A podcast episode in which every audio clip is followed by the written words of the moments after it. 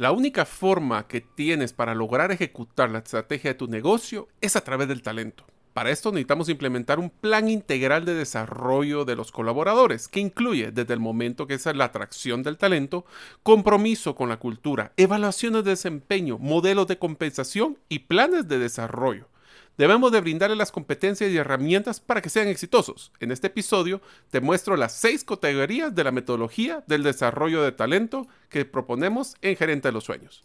Soy Mario López Salguero, ex ejecutivo del mundo corporativo, ahora emprendedor en múltiples industrias como la aceleración de negocios, salud y bienestar, autogestión de documentos legales y plataformas basadas en blockchain. Cuando inicié mis emprendimientos hubiera ahorrado mucho tiempo y dinero de poseer a mano las competencias gerenciales y herramientas prácticas para manejar y acelerar mis negocios. Mi forma de devolver un poco de las bendiciones que he recibido en mi vida es este podcast, Gerente de los Sueños, que se enfoca en temas prácticos simples, relevantes y que puedas implementar hoy mismo. Aprenderemos la metodología comprobada para manejar y acelerar tu negocio, usando la analogía que manejar un negocio es como manejar un carro. La carretera es las necesidades del cliente. La meta es nuestro plan estratégico. Las llantas delanteras es nuestro propósito y plan operativo. Las llantas traseras que nos dan tracción son las ventas y mercadeo. El motor es nuestro talento humano y lo que soporta el carro es el chasis con nuestras áreas de soporte. La gasolina que utilizamos para mover el carro es el flujo de caja. ¿Y quién mejor que el conductor como líder de la organización,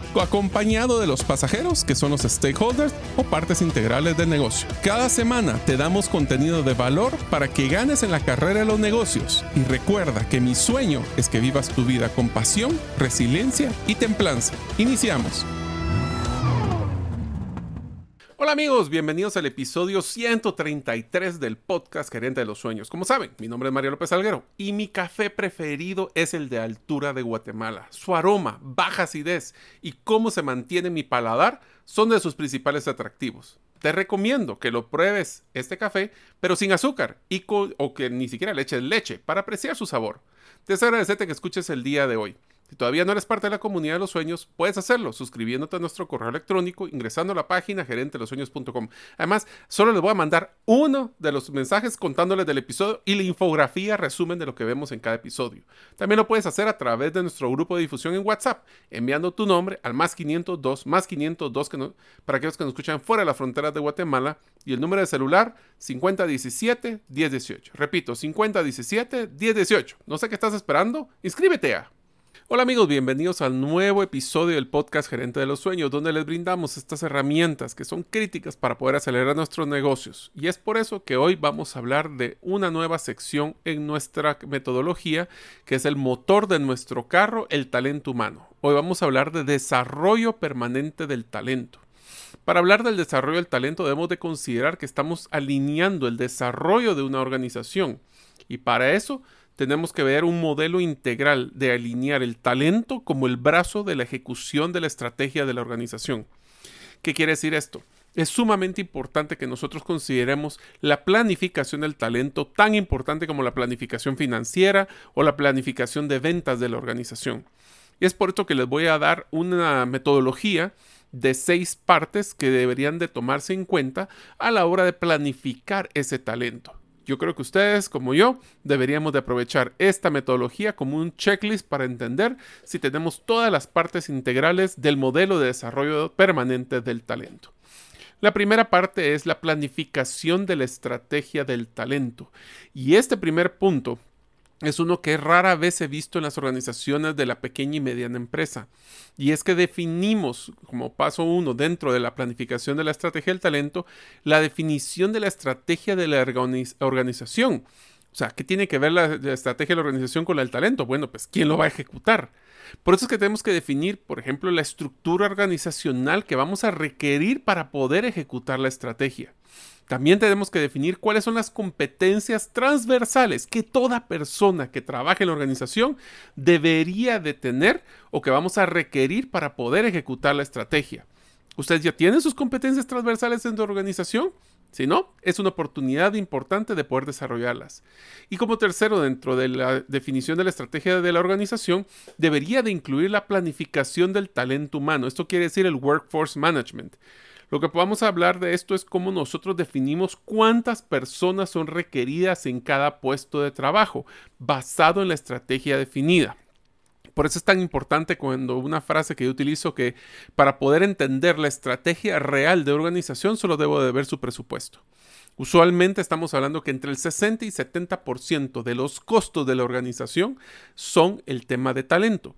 Entonces, ¿por qué no hacemos una planificación y le dedicamos tiempo a ver temas como tiempos y movimientos, cargas laborales, quién va a hacer qué trabajo y también empezar a decir, eh, le voy a decir una frase que me pareció muy interesante que dice, al momento de generar trabajo nos vamos a dar cuenta de que todas las personas van a pasar ocupadas.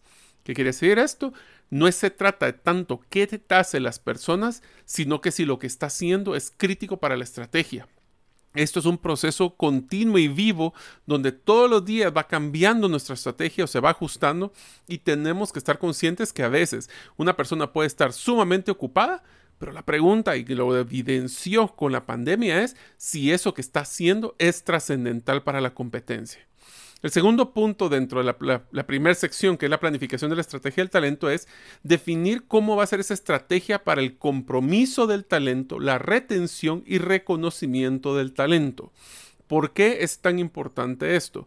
Porque si nosotros tenemos una estrategia, va a ser tan buena como tan comprometidos están los colaboradores en ejecutarla. Aquí adicionaría yo a la metodología el tema de comunicación permanente.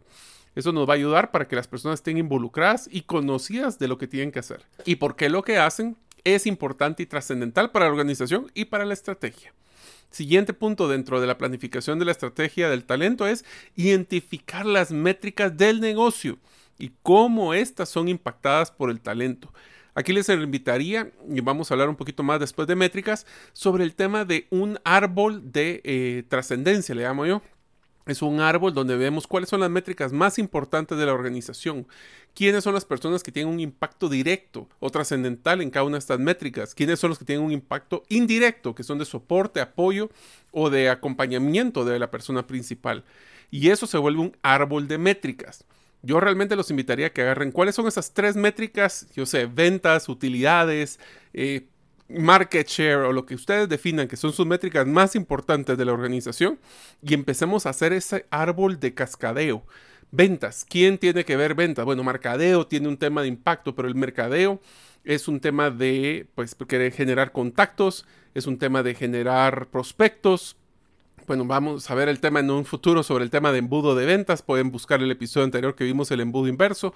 Pero entonces, ¿qué lo dentro de ventas? ¿Cuál es el rol de mercadeo? ¿Qué métricas son las que van a ir alineando? Unas van a ser directas, otras van a ser indirectas, pero todas tienen que estar alineadas. Y finalmente tenemos que desarrollar un modelo de cómo desarrollo y hago crecer a mi talento humano. Entonces, lo primero que tengo que hacer es planificar, cascadear y crear trascendencia en toda nuestra infraestructura. El siguiente punto de la segunda sección es cómo hacer el proceso de adquisición del talento. Para esto tengo que definir cuáles son las fuentes de atracción que estoy utilizando del talento correcto y qué medios, hablemos de employee branding o lo que es la marca empleadora, donde nos estamos dando a conocer. A mí me encantó una campaña eh, que utilizaron en Estados Unidos donde estaban buscando desarrolladores y lo que hicieron fue simplemente colocar unos y ceros. Pues si eres un desarrollador, encontró que era un, modelo binario y que obviamente ahí estaba la propuesta escrita, solo que con un modelo binario. Entonces tenemos que definir cuáles son esos atracciones, dónde quiero atraer talento, dónde va a estar esas personas que tienen las competencias mínimas para poder desarrollarse. Aquí quiero poner una pausa en la metodología y aclarar un tema. En mi experiencia personal, de casi 15 años de estar en el mundo de talento humano, para mí fue muy evidente de que para, para las empresas es mucho mejor buscar talento que tenga probablemente las mejores competencias, que es que tenga dinamismo, que tenga búsqueda de aprendizaje, que tenga la esencia de actitud y que nosotros les desarrollemos las competencias específicas de nuestra organización que buscar talento de la competencia.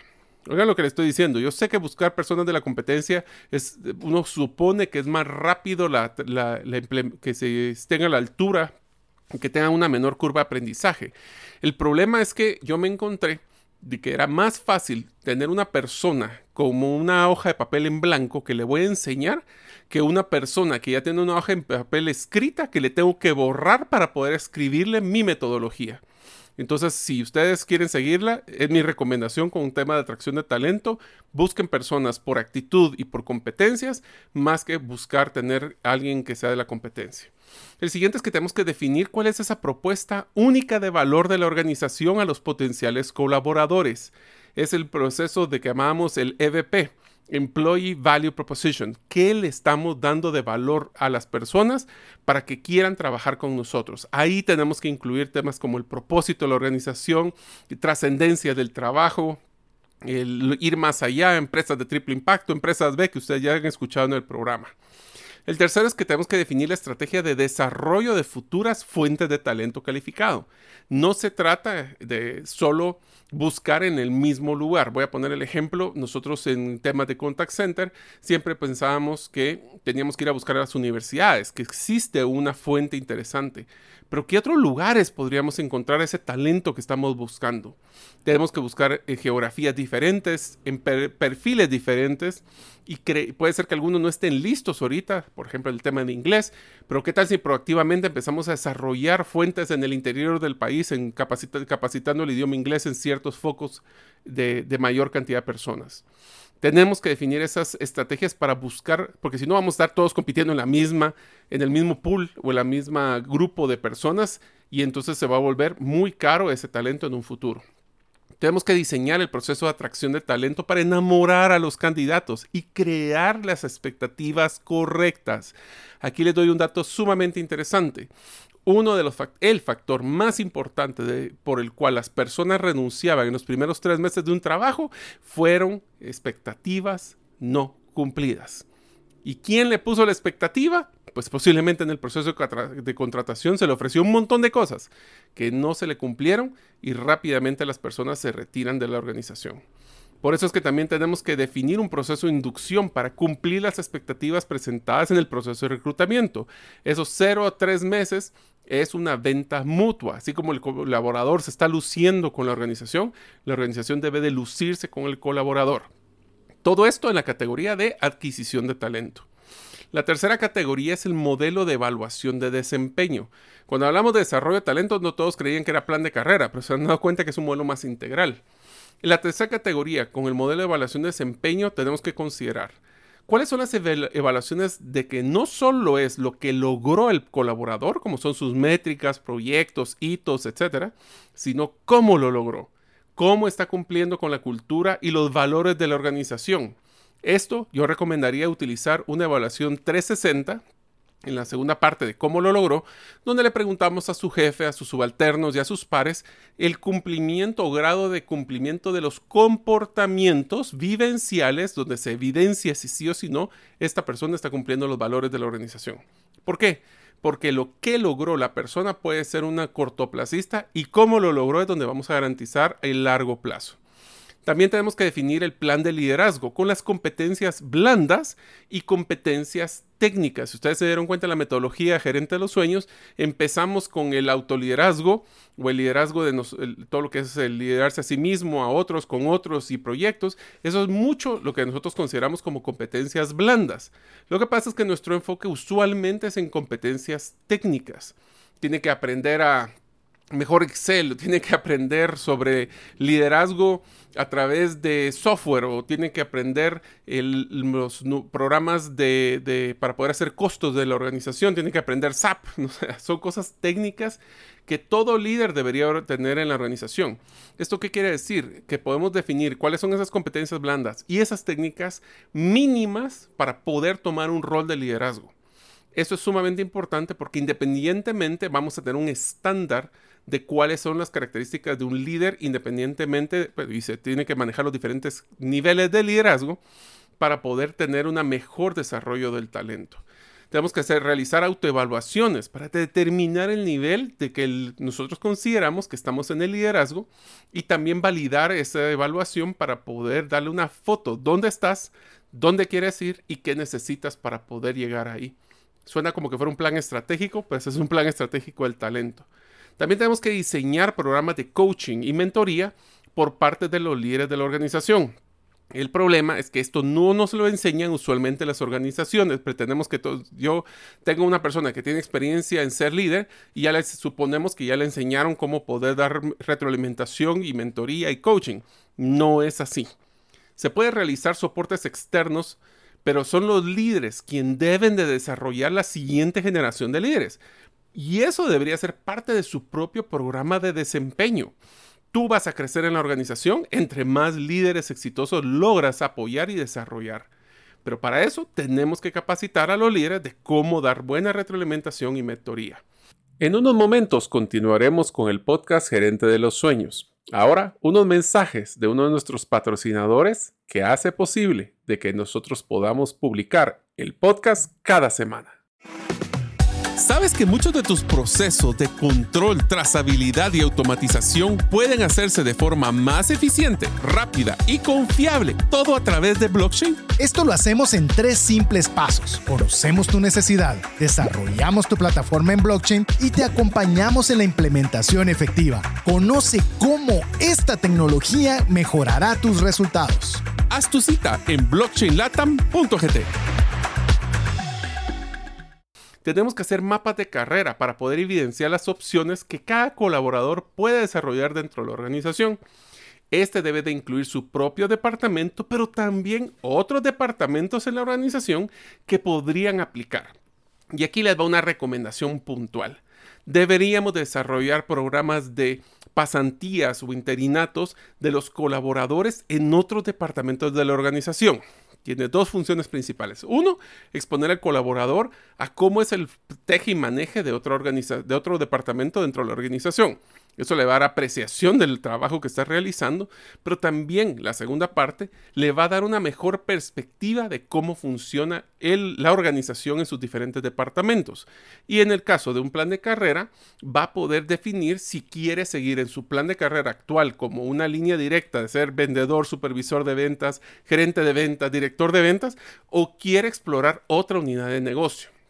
Esto también funciona para lo que llamamos nosotros casos emergentes de, líderes interdepartamentales que en pocas palabras, ese montón de palabras coquetas es, se me va el gerente de ventas, existe un supervisor o otro gerente de otra unidad que pudiera cumplirlo, aunque no sea de ventas, pero tiene las competencias mínimas de liderazgo para poder manejarlo, pues sería interesante evaluar dentro de nuestra organización. También dentro del modelo de evaluación de desempeño tenemos que alinear las metas y métricas de valor de cada colaborador para con sus temas de compensación e incentivos. En el siguiente episodio del podcast vamos a dedicarle mucho tiempo al desarrollo de modelos de compensación efectivos y modelos de incentivos que motiven y no que desmotiven. La quinta categoría son los planes de sucesión. ¿Tenemos ya las personas listas realmente para poder tomar un rol de un líder que posiblemente se pueda retirar? Posiblemente se te puede ir de vacaciones, hasta eso podría funcionar. Entonces, la siguiente categoría es planes de sucesión e identificación de talento para el desarrollo. Para esto les recomiendo definir los perfiles de puesto, obviamente, pero también un análisis de diferencias de competencias entre perfiles. Aquí lo donde me ha pasado, es que cuando hablamos de escalas salariales o perfiles de puesto, es tan grande la brecha entre un supervisor y un gerente que rara vez un supervisor puede aplicar una gerencia y contratan de afuera los gerentes. Entonces, ¿por qué voy a tener yo una intención de quedarme en una organización donde sé que tengo bloqueado mi propio crecimiento? ¿O qué debería hacer ese supervisor para poder aplicar? Y nos damos cuenta que somos mucho más restrictivos con el talento interno que con el talento externo. Mi sugerencia, toda persona debería tener una claridad de cuál es su próximo paso dentro de la organización. Tenemos que desarrollar un programa de desarrollo ejecutivo.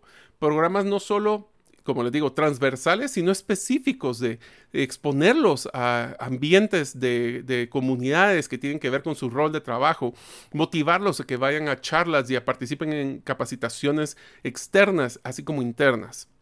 También tenemos que hacer una evaluación de liderazgo. Acuérdense que el liderazgo se gana, no se impone.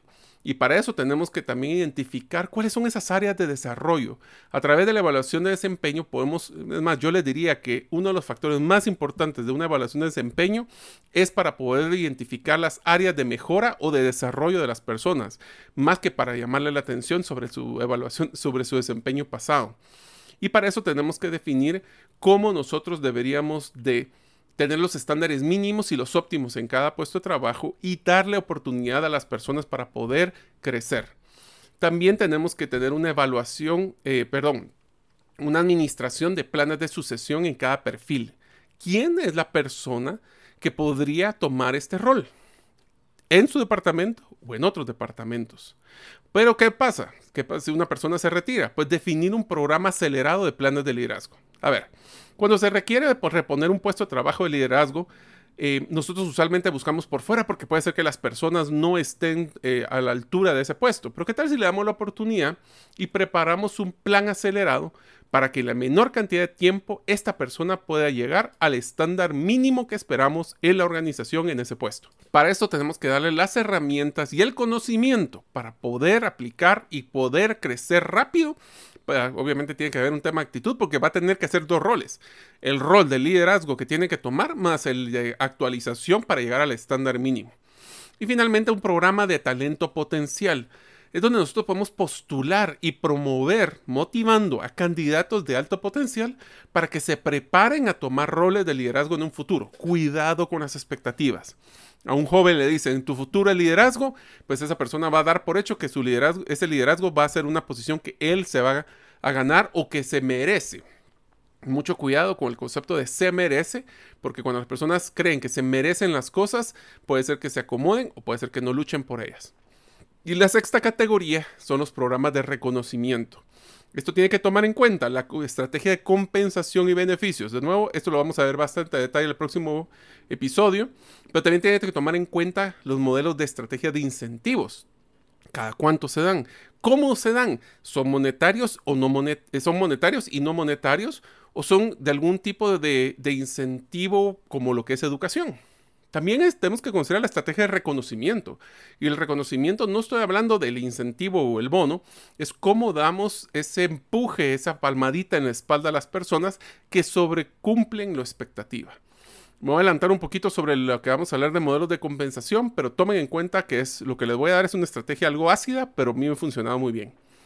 A las personas que cumplen el 100% de sus métricas, están compensando su salario actual tú quieres crecer, dame más de lo que te estoy pidiendo. Obviamente teniendo bien claro que eso sea algo factible, que le di las herramientas y las competencias para poder hacerlo.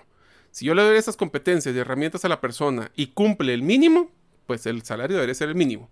Entonces, ese tengan mucho cuidado. Yo sé que muchas personas van a cuestionar eso, pero a mí me pasaba de que las personas salían con carita feliz porque llegaban al 80%. Yo les decía, bueno, hubo 20% de oportunidades de mejora del negocio que no se cumplieron para compensar como mínimo el salario que están ganando. Y por eso también se tienen que considerar los modelos de compensación variable para enfocarlo más en un tema de desempeño. Y ahí vamos a tener que trabajar el tema de, ¿será que le pago por un tema de ventas, sobre utilidades, sobre qué tanto tiene que tener injerencia en lo que él trabaja versus un grupal? Bueno, son decisiones que tenemos que tomar. Estos son los pasos que deberíamos de seguir una vez que tenemos estas seis categorías para poder implementar este plan de desarrollo de talento. Lo primero es que tenemos que tener claro que se tiene que tener una aceptación, un buy-in, una compra del liderazgo de la organización. Si bien es la gestión del talento puede ser dentro del ámbito específico del Departamento de Recursos Humanos, no puede construir esto sin la aceptación de la gerencia. Necesita tener alineación con toda la organización, y si recursos humanos desarrolla un marco por su cuenta, será eh, un, proyecto paralelo que será inútil al final. El apoyo, el involucramiento desde el más alto nivel de la organización hacia abajo es fundamental para tener un marco exitoso. Lo segundo es que debemos de analizar las necesidades de la organización, analizar continuamente las necesidades de tu organización. Para construir un marco adecuado debemos de comprender los objetivos del negocio y cómo esos objetivos van cambiando en el tiempo debe realizarse un análisis de la necesidad formal continua y hablar con varias personas para comprender los objetivos que se le están pidiendo y cómo esos van cambiando en el tiempo.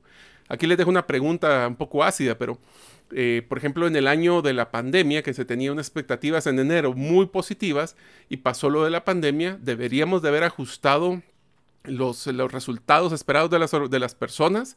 Se pone una pausa, se reducen, no se cambian y entonces nadie va, si no gana la empresa, no gana nadie.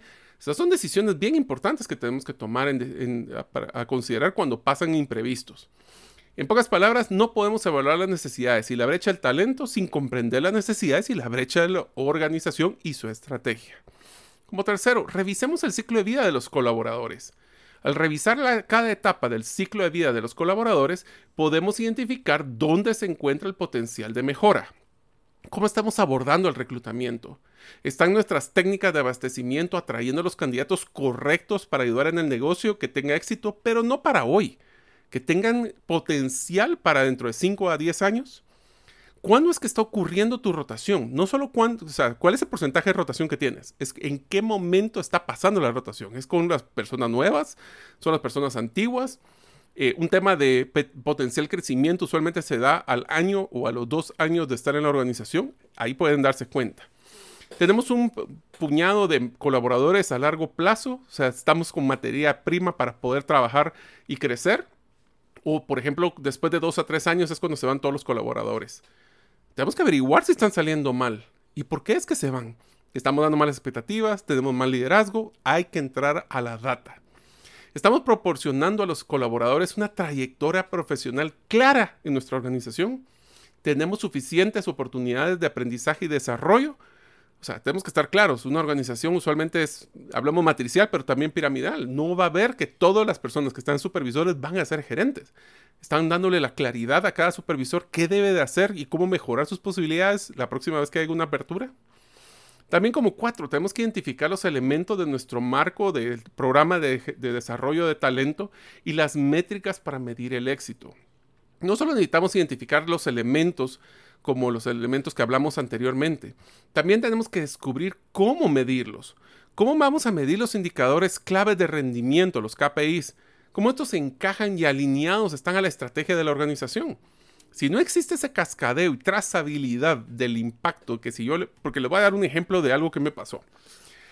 Nosotros teníamos una organización donde su meta global es la rentabilidad, la utilidad, pero todo el departamento de ventas está enfocado a venta.